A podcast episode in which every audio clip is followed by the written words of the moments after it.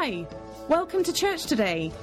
The message you're about to listen to came from a recent gathering at our church. Be encouraged as you enjoy this message. I'm actually going to read the verse first, and then John or Dom or whatever, we're going to go ahead and go straight to that little thing I wrote. But I want to read Hebrews 2, verse 14 and 15 in the Amplified Bible first. Hebrews 2, I don't know if you guys can get it or what. Hebrews 2, verses 14 and 15. Since, therefore, these his children, Jesus, his children share in flesh and blood, that's us. Since we share in the physical nature of human beings, he himself, in a similar manner, partook of the same nature. Why? That by going through death, I love the Amplified here, he might bring to naught and you know what the word not means? It means reduced to zero. He might bring to naught that by going through death, he might bring to naught and make of no effect him who had the power of death, that is the devil. Now, do we believe that or not? That's one of these things you have to make a decision about. And then verse 15 says this, and also he did this that he might deliver and basically, or maybe just a little bit set free. Of course, no, it says that he might completely set free all those who, through the haunting fear of death, were held in bondage throughout the entire course of their lives. Uh, again, I've said it before, but psychologists, psychologists will tell you that all fear known to man has at the root of fear, the root fear of death.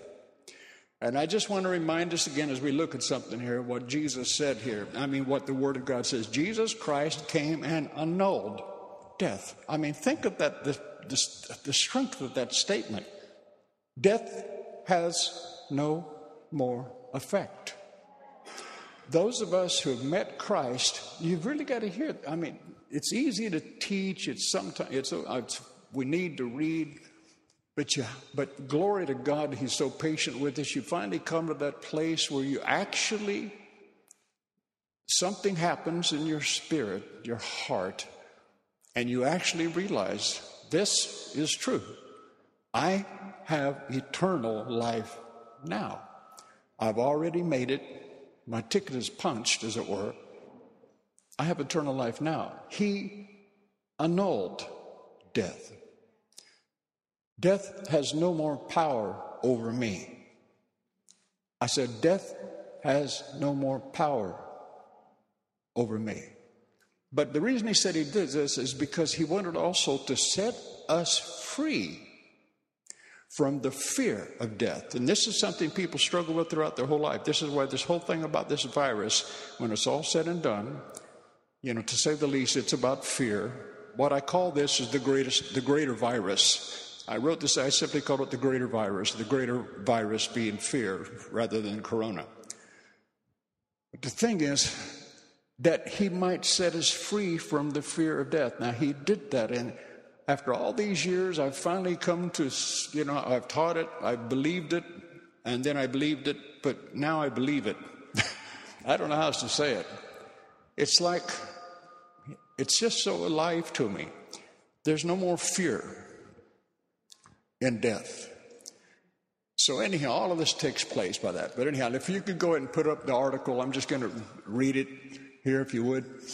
And this is what I wrote. I was, let me say, I'm not saying just get patted on the back. I could not believe how many, uh, well, whatever, comments, shares. The last I looked, there's something like, you know, 55 organizations had shared it. I didn't, whatever. But anyhow, this is what I wrote. I have now heard that some churches are closing until Easter due to the coronavirus. I cannot, in good conscience, do this, as to me, it's like aligning with the enemy. Now, again, there's no condemnation to anybody, but to me, it's like a shout of unbelief to say, we're not going to hold church services. Now, please hear me, like I'll say down here in a moment. I believe in all the precautions. We're taking precautions here. Uh, you know, we're definitely making sure that anybody that deals with our children and youth, I mean, we're just using common sense and doing what you should do. And I'm 100% behind that, so don't anybody think otherwise from that. But I refuse to give in to the insanity. Now, giant churches like Joel Osteen's, you know, I understand what they're stopping because literally the government more or less said anything over 500 or 1,000. And of course, they've got 32,000 people. So I can understand as it were. So please don't think I'm condemning any of those churches. I'm not condemning anywhere. But so many churches here I saw were closing services. And I just, it, I wasn't judging, I'm not judging, but it just grieved me so much because of the little bit of knowledge that I have about who Christ is. So let me just keep reading. I cannot in good conscience do this, as to me it's like aligning with the enemy. By far, the greater virus is fear. One thing we should all know for sure by now is that faith comes by hearing, and fear comes by hearing as well. They both attract. As the world is being inundated by statistics of the coronavirus through all forms of media, our enemy is being filled with joy as one of his greatest tactics is flowing almost totally unhindered. Satan rejoices when we allow his strategies to speak louder to us than our Father's promises. Of course, it's fine to take precautions, but it's not okay to be so overoccupied with the topic that you find your mind and thoughts consistently being more aware of the virus than you are of the promise. Now, why I wrote that is because, you know, I turn on the news uh, and watch the news once in a while, but you know, as I said, and I'm sure you experienced, it got to the point where, you know, you, it, it's just constant, constant, constant, constant, constant about it. And I'll make comment about a perspective in a moment regarding that. But even myself, you know, I, I kind of, you know, God's really worked a miracle in me in the last few years as far as really being able, I'm actually able to control my thought life.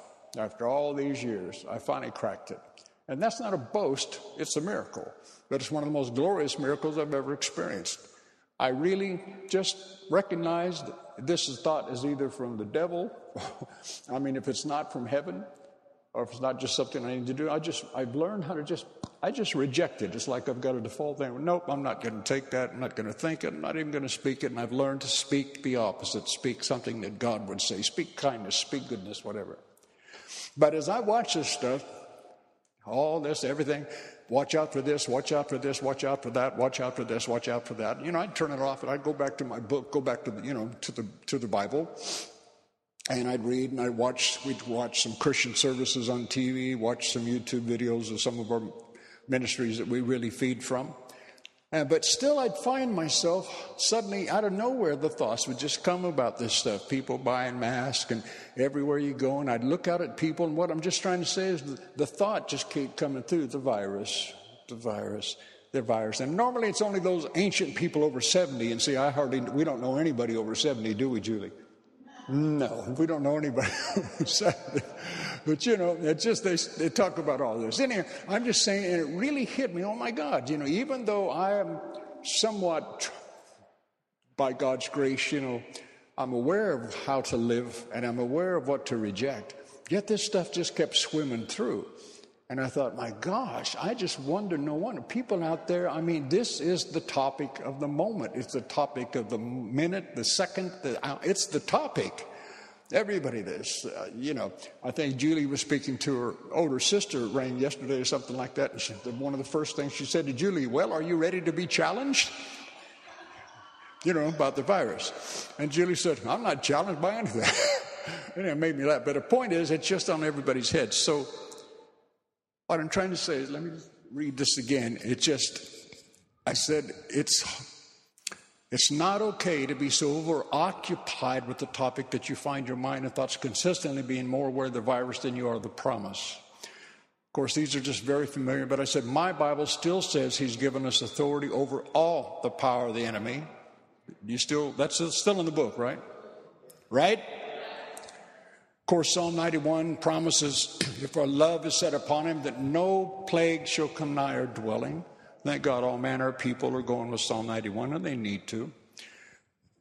I said, but my favorite still remains Exodus 12, where he tells us that when I see the blood, I will not allow the destroyer to come into your house. Hallelujah. I mean, that has, that's profound. Not just, I mean, it's one of the cardinal, foundational, I mean, that's our Christianity. Everything about our Christianity is based upon the blood of Jesus Christ. So then I wrote, I said, Do you see the work of the blood, or do you see the print on newspapers as a larger font size, allowing it to be bigger? Are we letting the voice of the newscaster to speak louder to us than the voice of our Father? Simple question with a profound outcome. Remember your basic training. Fear attracts attack.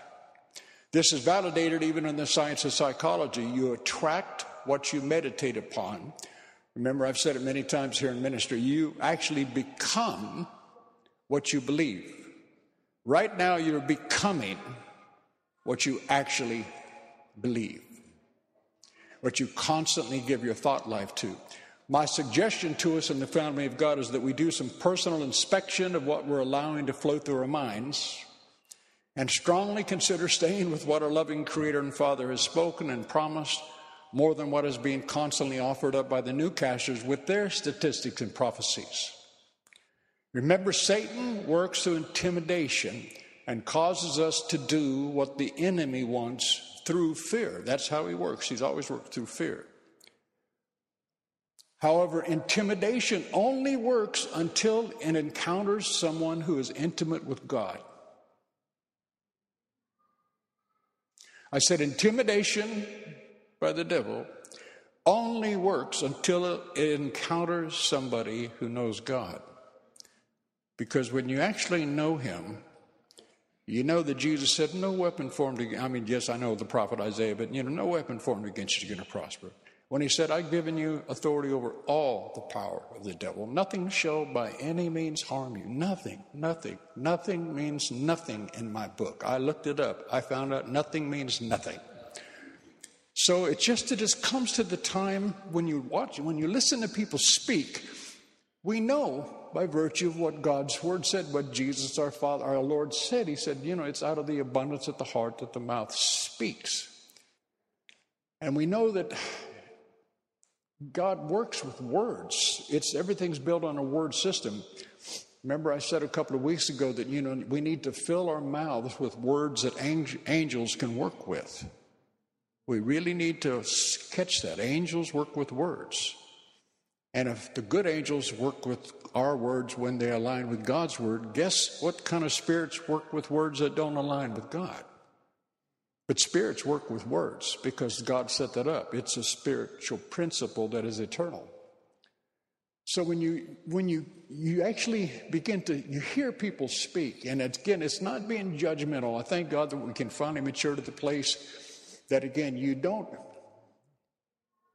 you don't ever you learn that you don't judge people but remember jesus said he wants you to learn how to judge righteously he said i want you to judge righteously. What that means is be able to weigh what has right standing with god and what doesn't. And so when you hear people speak you immediately locate and it's like i said it's not condemning but it's just the truth. You locate where they are. And, you know, I'm not the ancient of days, but I've been around quite a while. And it's just that it really hurts my spirit when I see people who have been, quote unquote, in church for so many years, but the moment they open their mouth, they're actually, actually decreeing their lack of trust in Him. In other words, if you actually trusted Him, you simply wouldn't speak like you're speaking.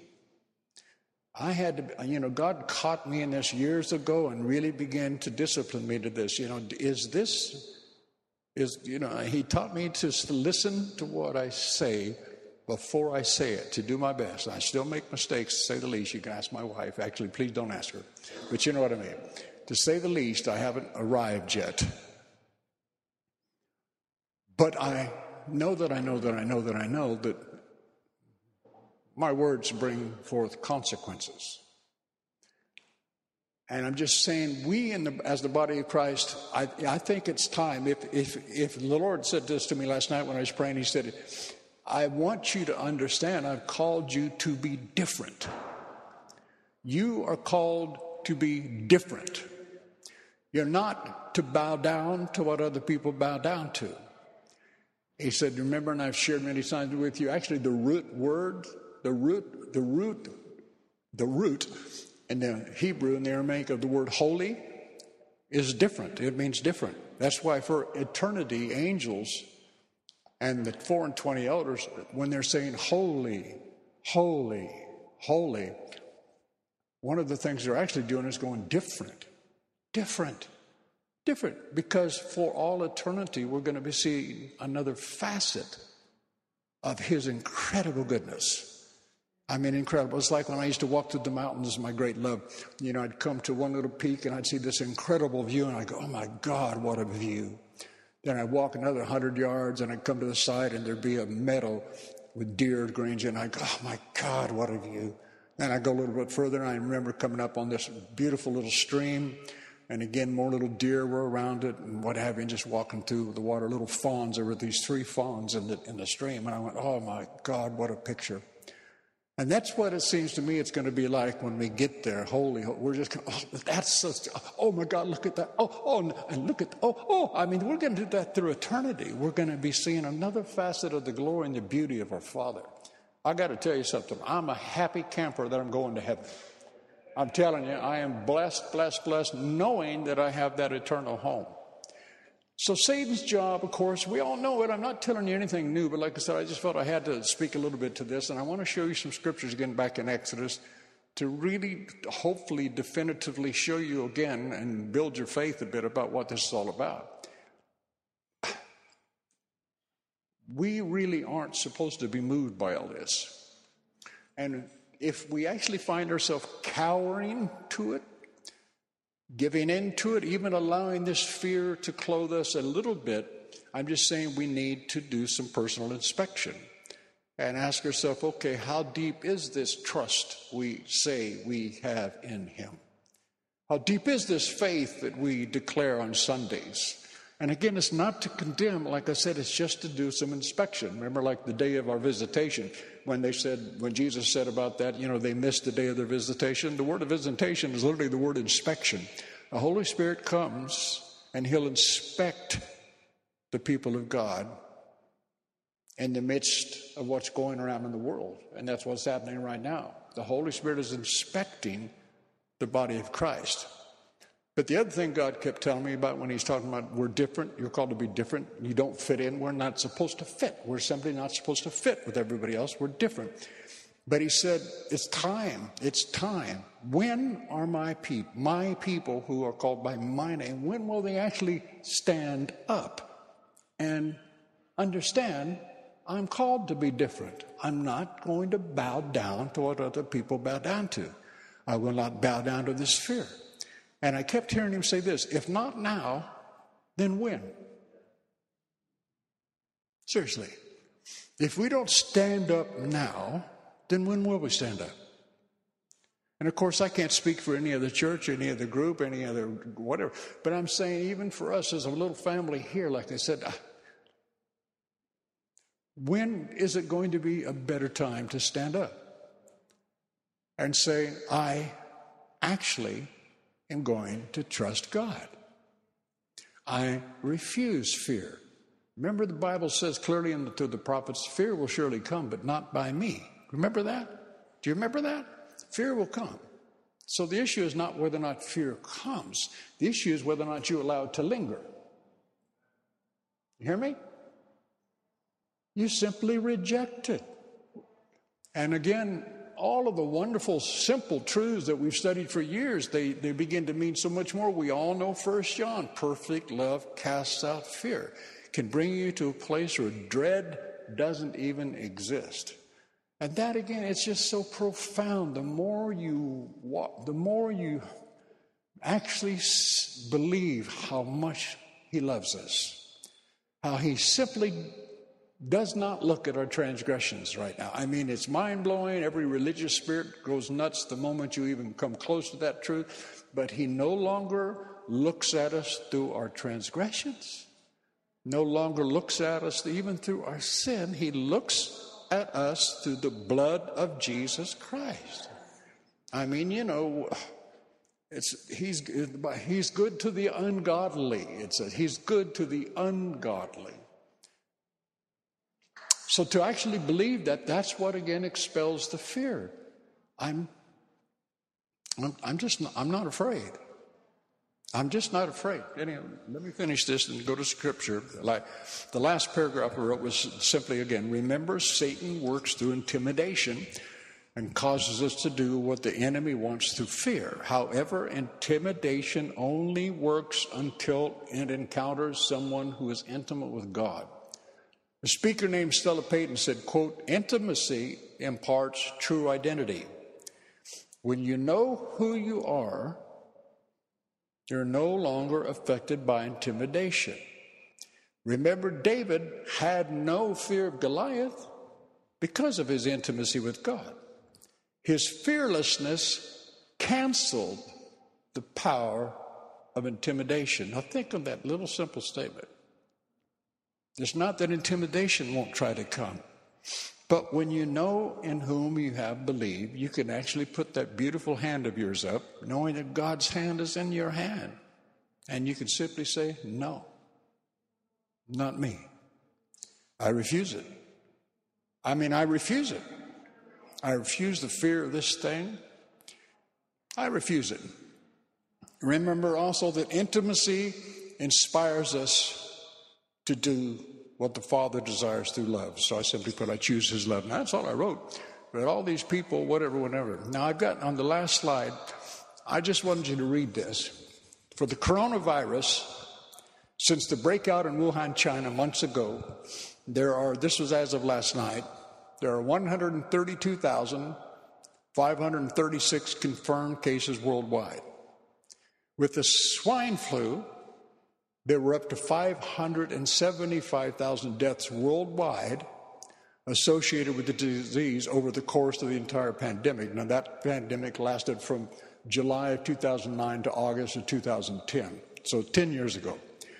Months into the coronavirus, there have been 4,947 deaths worldwide.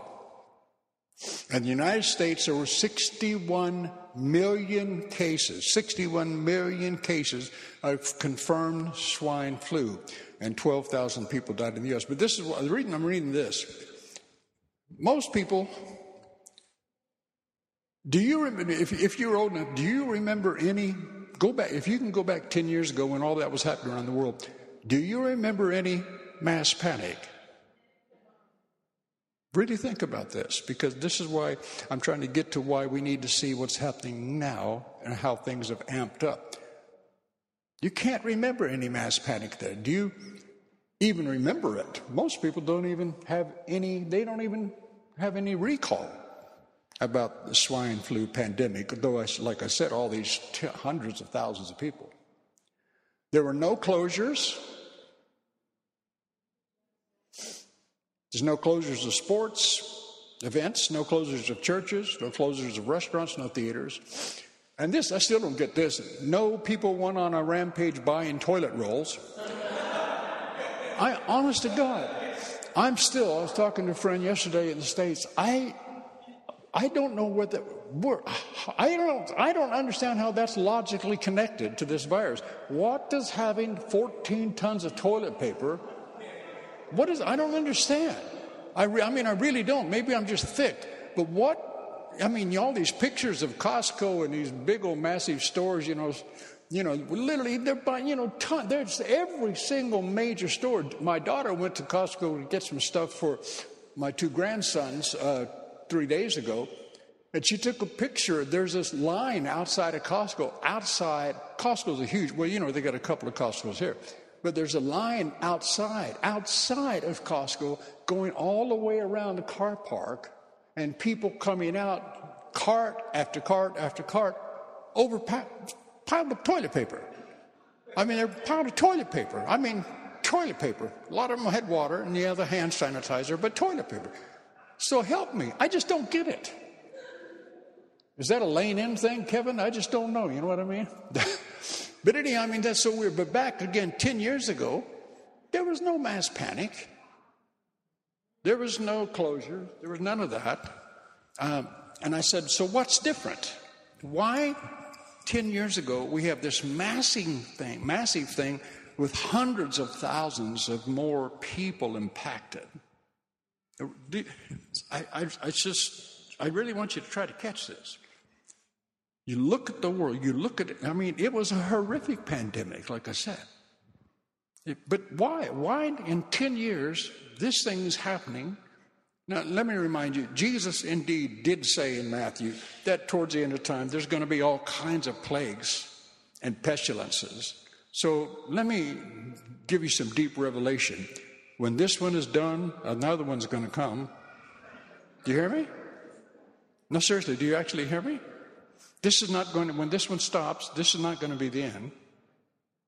See, God pre warns us on purpose. He wants us to be a prepared people. Holy Spirit will show us things to come, right? Well, at some point, we are supposed to stand up and actually believe that, and maybe even release faith for it. Holy Spirit, show me things to come. You need to be prepared in the spirit before you're prepared in the natural. I said, you need to be prepared in spirit in your heart. It's not about running out as quick as you can and buying 35 packs of loo paper. It's about running back to the Word and just seeing if any of this has changed. And I've got other revelation for you. Unless you've got a really weird Bible, it won't change. God's Word's been true for thousands of years. It's been healing people for thousands of years. It's been delivering people for thousands of years. It's been overwhelming massive enemies where odds looked like the enemy would win every single time. But see, God just smiles at that stuff. We're somehow, I mean, please hear me. Not, we're supposed to have a same attitude. We're supposed to have the mind of Christ. Do you think Jesus Christ shuddered in panic in front of any demon? Think about that. He didn't shudder in front of anything.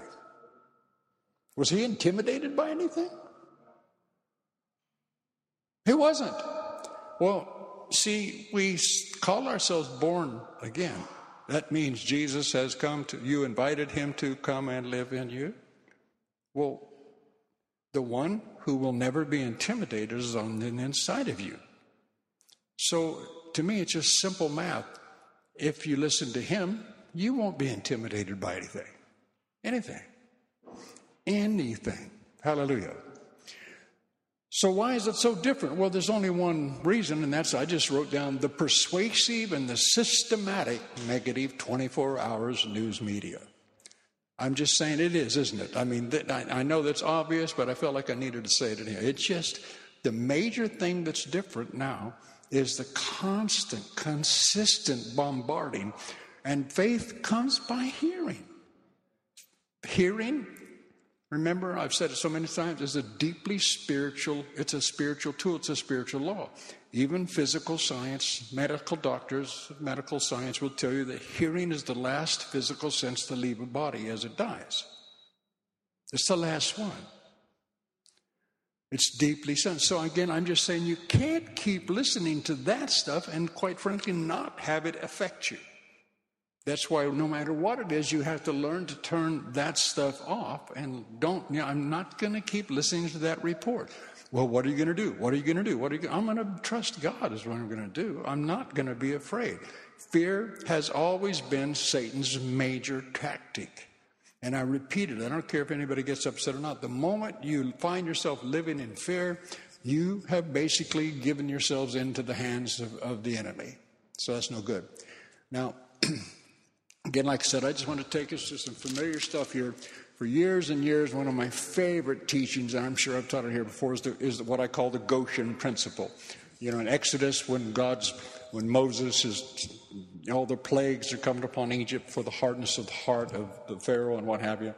And remember in typology, remember, I know I'm repeating myself a lot here, but in typology, remember that Egypt represents the world, whereas Israel represents, as it were, the, the church. Pharaoh is a type and shadow of Satan. All of his warriors and army is a type of satanic emissaries. All that kind of stuff, right? And every single one of these plagues were actually something that came against one of the gods that Egypt believed in. When you studied, you find that all 10 plagues had to do with something that they revered as a God. And what God was doing is showing them the absolute fruitlessness of what they served and thought they got power from. But anyhow, I just I just want to read it because, like I said, I've got these verses here. I just want to go through. I pray that they're familiar to all of you, but I just want you to look at them again and think about it because this, remember, I.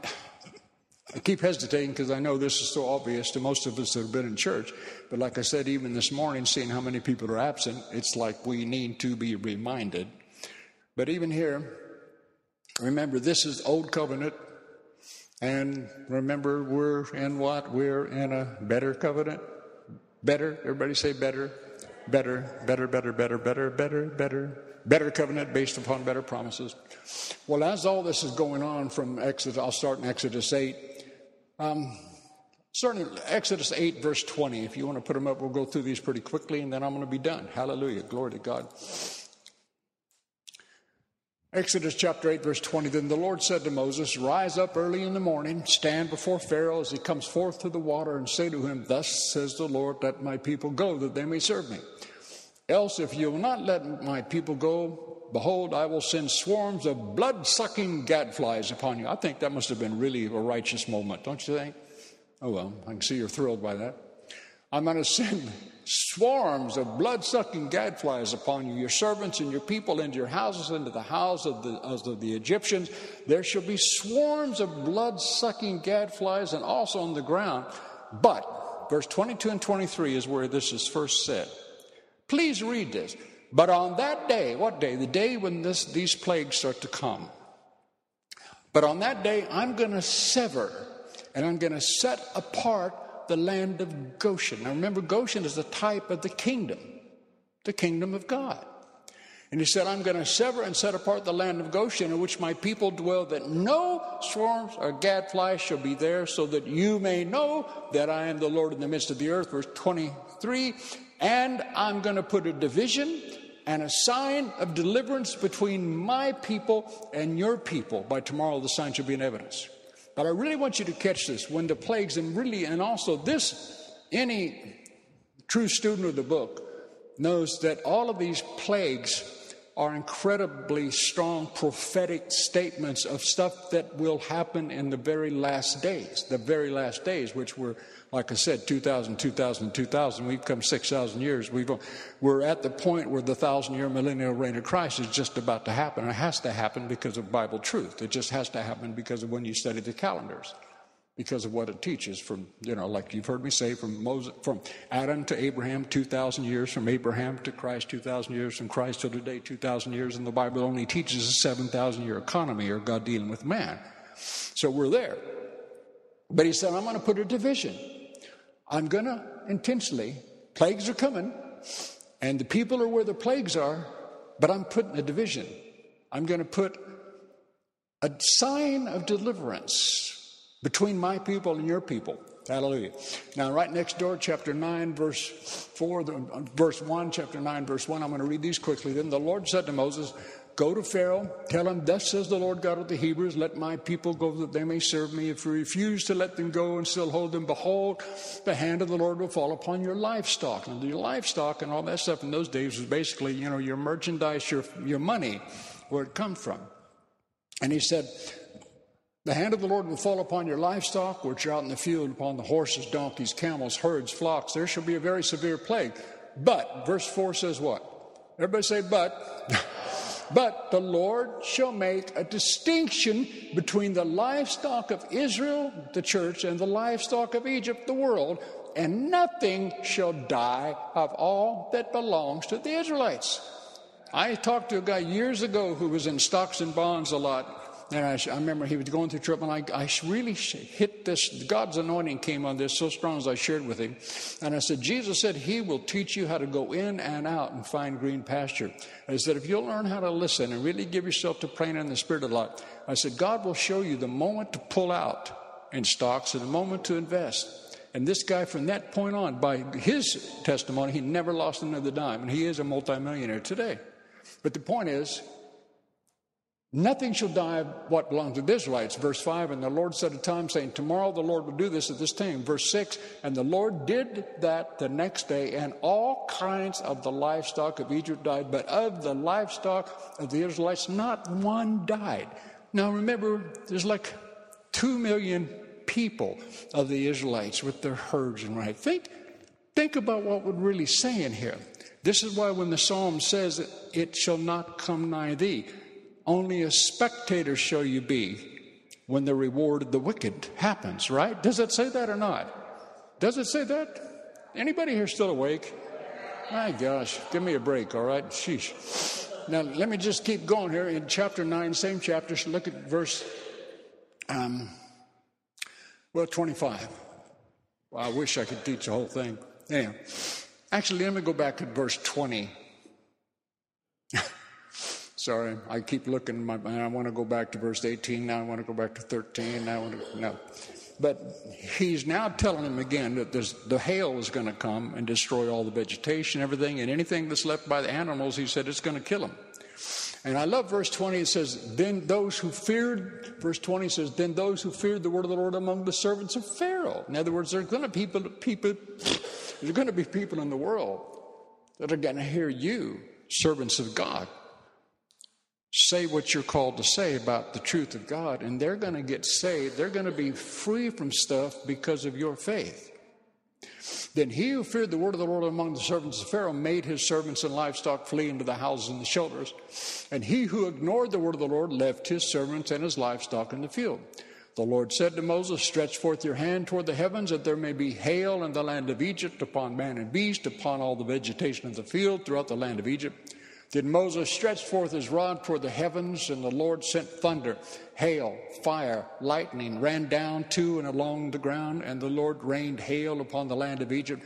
So there was hail and fire flashing continually in the midst of the weighty hail, such as had not been in all the land of Egypt since it became a nation. Verse 25 The hail struck down throughout all the land of Egypt, everything that was in the field, both man and beast and the hail beat down all the vegetation of the field and shattered every tree of the field. Verse 26 Only in the land of Goshen, where the Israelites were, was there no hail. Right? Because God said, Listen, the stuff's coming. Believe me, the plagues are coming. Hell is going to break loose on earth. But I called you to be a different people. I see you different. But your problem is you don't see you different. You're aligning with the world. You're out there with them. You're thinking what they're thinking. You're saying what they're saying. And that's why the canopy of protection gets moved off of God's people. But see, what I'm trying to drive a stake into the ground about this morning is just this truth. You must go back and see God always makes a way to protect his people when hell breaks loose on earth because you're not intended. You're already born again. You've got eternal life. You're saved. He does not want you to be destroyed in the midst of the people. I always remember, I don't know if you know who Tommy Barnett is back, and he's one of the Assembly of God pastor for many, many years in Phoenix, Arizona. I don't know if I got time to tell this story or not, but I mean, he, uh, I, he church of like 27,000, incredible leader in the body of Christ. My mentor, Dr. Ed Cole, you know, who I worked for all those years. You know, he was a very close friend of Tommy's, and uh, they told the story at this meeting. We sit there about this old farmer.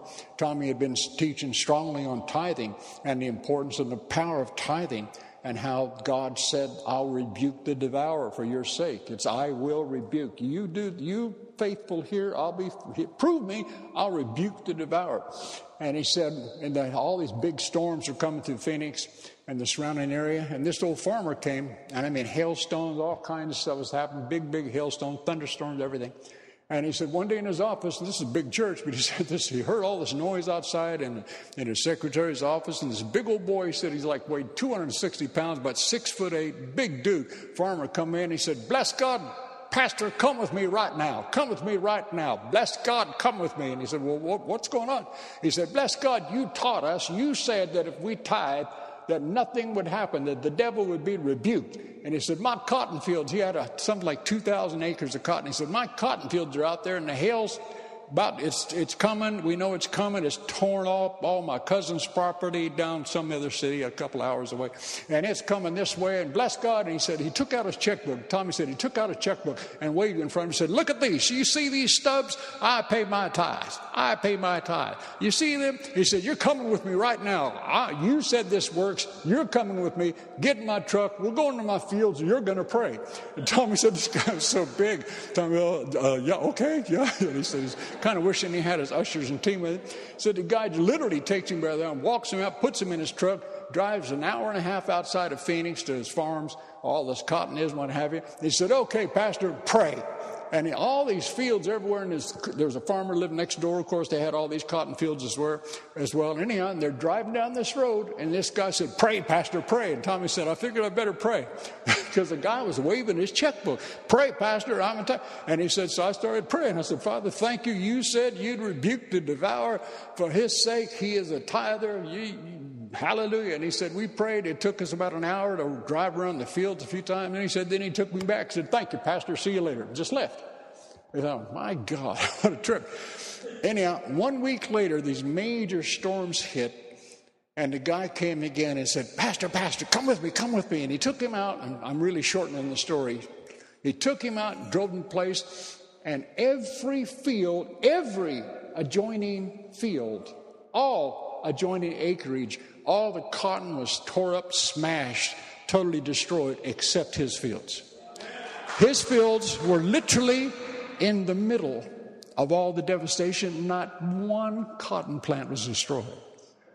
And he said, I thank you, Pastor. He said, Bless God, you were telling the truth, weren't you? And Tommy goes, He said, I went, Yeah.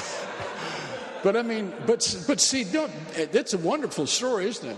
But the thing is, see, somebody has to believe it. Somebody has to be aggressive enough to say, if not now, when? I'm different. I'm called to be different. I'm not subject to what they're subject to because I'm not of that tribe. Do you hear me? Okay, just a couple more, like I said in Exodus 10, verse 21 through 23. This is an incredible one to me. And the Lord said to Moses, Exodus 10, verse 21. I'll wait till you get it up there for me. And the Lord said to Moses, Stretch out your hand toward the heavens, that there may be darkness over the land of Egypt, a darkness which may be felt.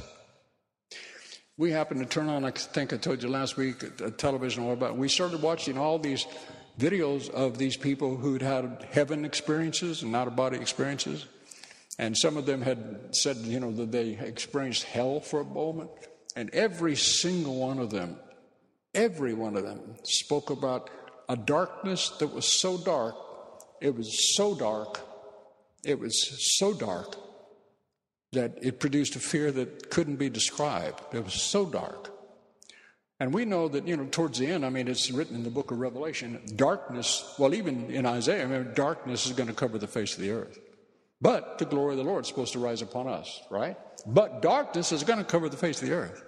No amount of intercession is going to stop it because the Holy Ghost said it's coming. But here he says, a darkness which may be felt. Verse 22 So Moses stretched out his hand towards the sky. For three days, a thick darkness was over all the land of Egypt. But verse 23 the Egyptians could not see one another, nor did anyone rise from his place for three days. But check, but the, all the Israelites had natural light in their dwelling. Now that's a trip. So you can just read that and skim over it, but you need to think on that.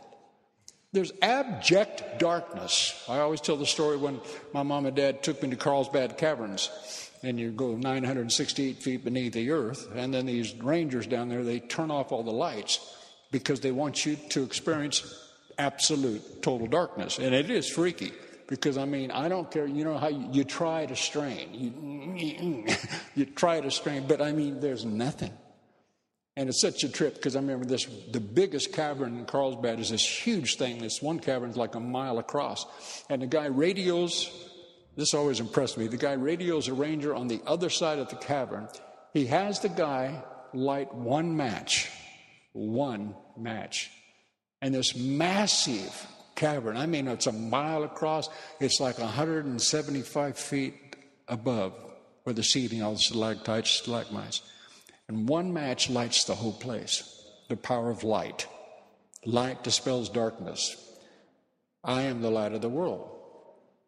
You are the light of the world. Coronavirus is darkness. You're light. Guess what light does to darkness? You know, let me give you another example. I wasn't going to teach this, but let me give you another one. Just how many of you remember the whole thing about the Ark of the Covenant? Like when David first went to put it out, and we all know how Uzzah put his hand out and he was killed. He was struck dead instantly, right? You know, because think, see, God's presence. It was this physical, actually, token of God's presence.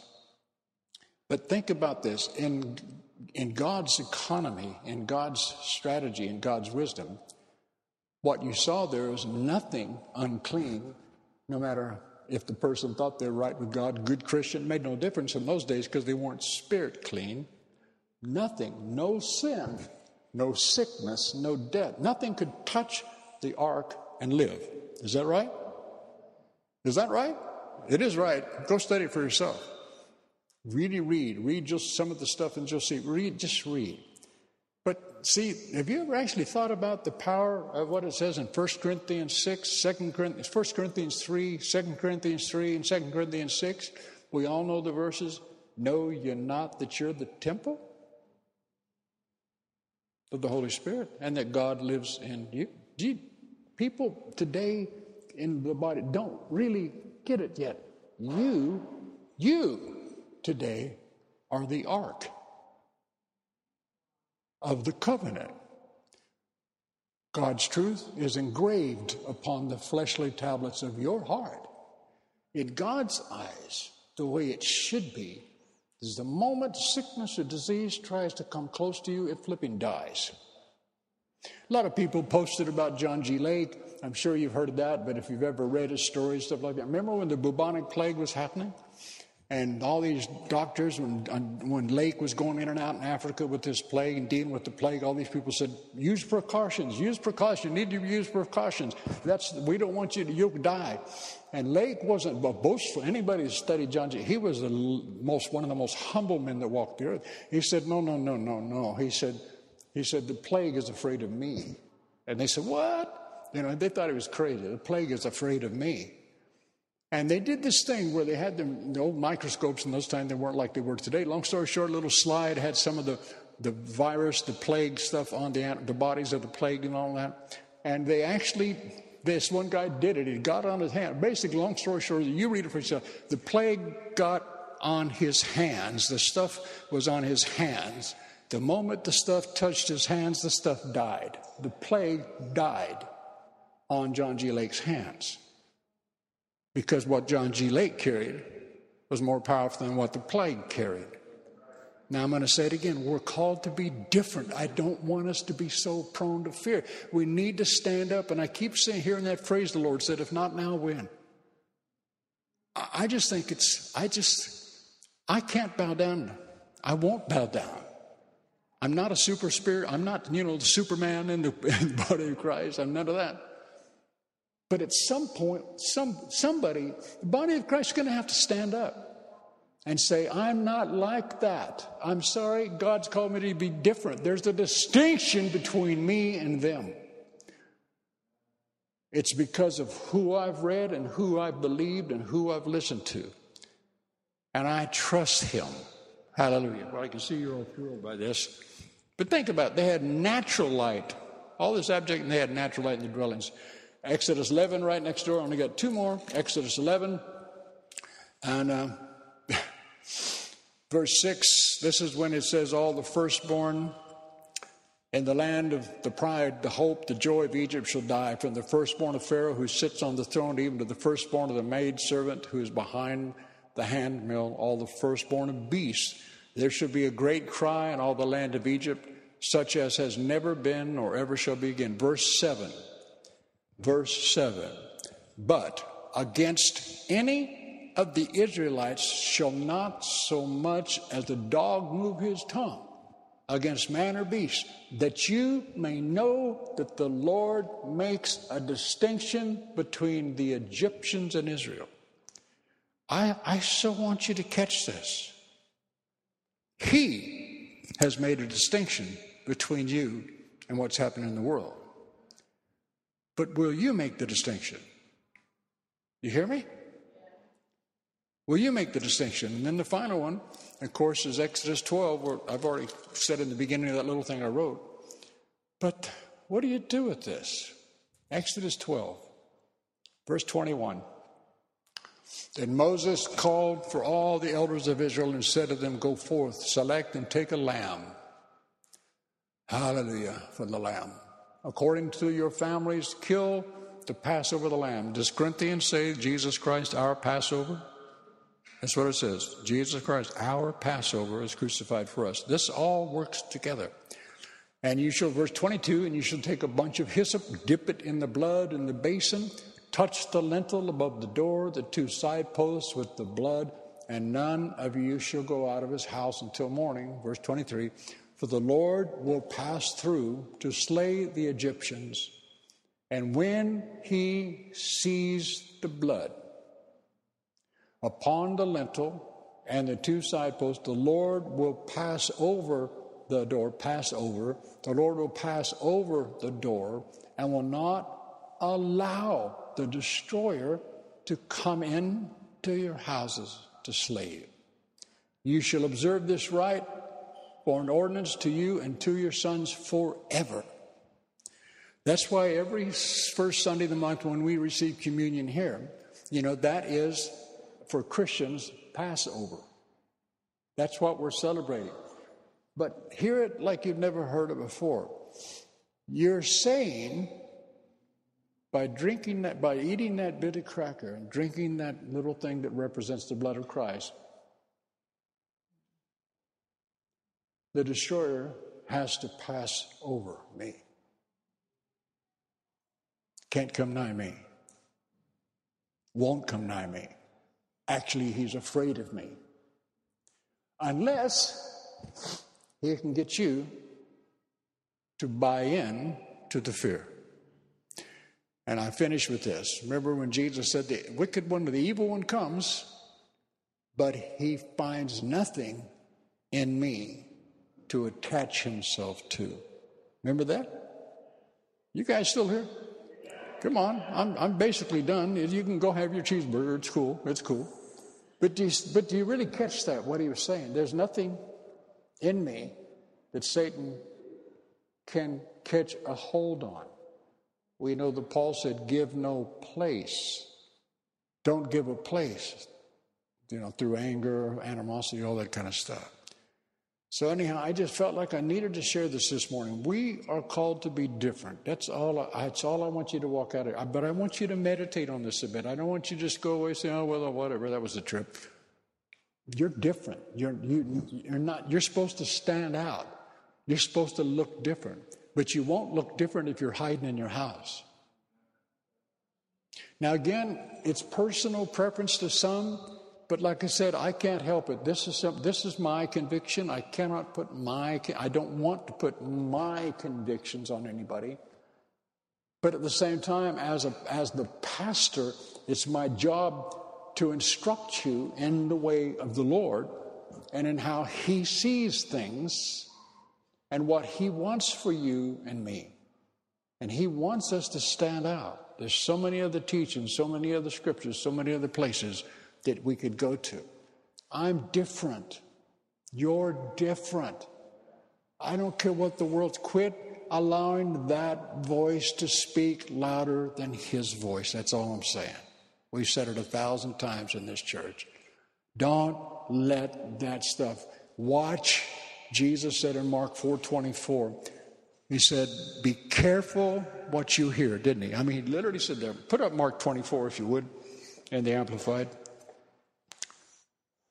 It's one of the old time best scriptures, and when you teach it on faith, Mark 4:24. John, that's in the New Testament, John. Come on, John. That's in the New Testament. I got to help John back there. He's from Pretoria. He needs help. Glory to God. Thank you, Lord. Come on. There you Thank you, John. And he said to them, Be careful. Now, he meant that. If Jesus said that, he kind of means it. I just kind of learned that if he says stuff, I should listen to it. Be careful what you're hearing, the measure. See, this used how much? Spoonful, truckful. The measure. This is the positive side. The measure of the thought. Thought. How big is the measure that you're using to think about the, God's goodness as, as compared to the, the weight of the measure of your thinking towards the virus. You hear, you hear where we're going? Be careful what you're hearing. The measure of thought and study you give to the truth, you hear, will be the measure of virtue and knowledge. It actually speaks to the anointing when you study it will be the measure of the virtue and knowledge that comes back to you, and more besides will be given to you who hear. But surely, again, you know, this is a spiritual life principle. you cannot give your ear constantly to the newscasters right now and not be affected. And that's all I'm asking you to do. Just read the book for yourself, see what it says, and just say, no, that's not me. That's not me. It's not me. It's not going to happen to my grandpa or my grandma. It's not going to happen to my mom and my dad. I mean, if you're younger, you know what I mean. It's just not. Because I said no. Because I believe this. I believe God's the same yesterday, today, and forever. If there was a deliverance, if there was a distinction set between the people of the world and the people of God back then, and we're under a better covenant now, you're going to tell me there's not, there's not supposed to be a distinction today? Well, I choose to believe that there is. I'm born from above, and so are you. So let's give God some glory in our lives, help people throughout these next few weeks, whatever's going on. But really wean yourself from listening too much to that junk. Wean yourself from being too moved by the newspapers. And stop your mouth. Put a block on your lips if you find yourself prone to speaking out what is in, what is in actuality a lack of faith, a lack of trust in God. Trust God. He remains, He abides. We believe you've really enjoyed this message. Amen. For further information, visit www.commonwealthchurch.org and feel free to join us on any Sunday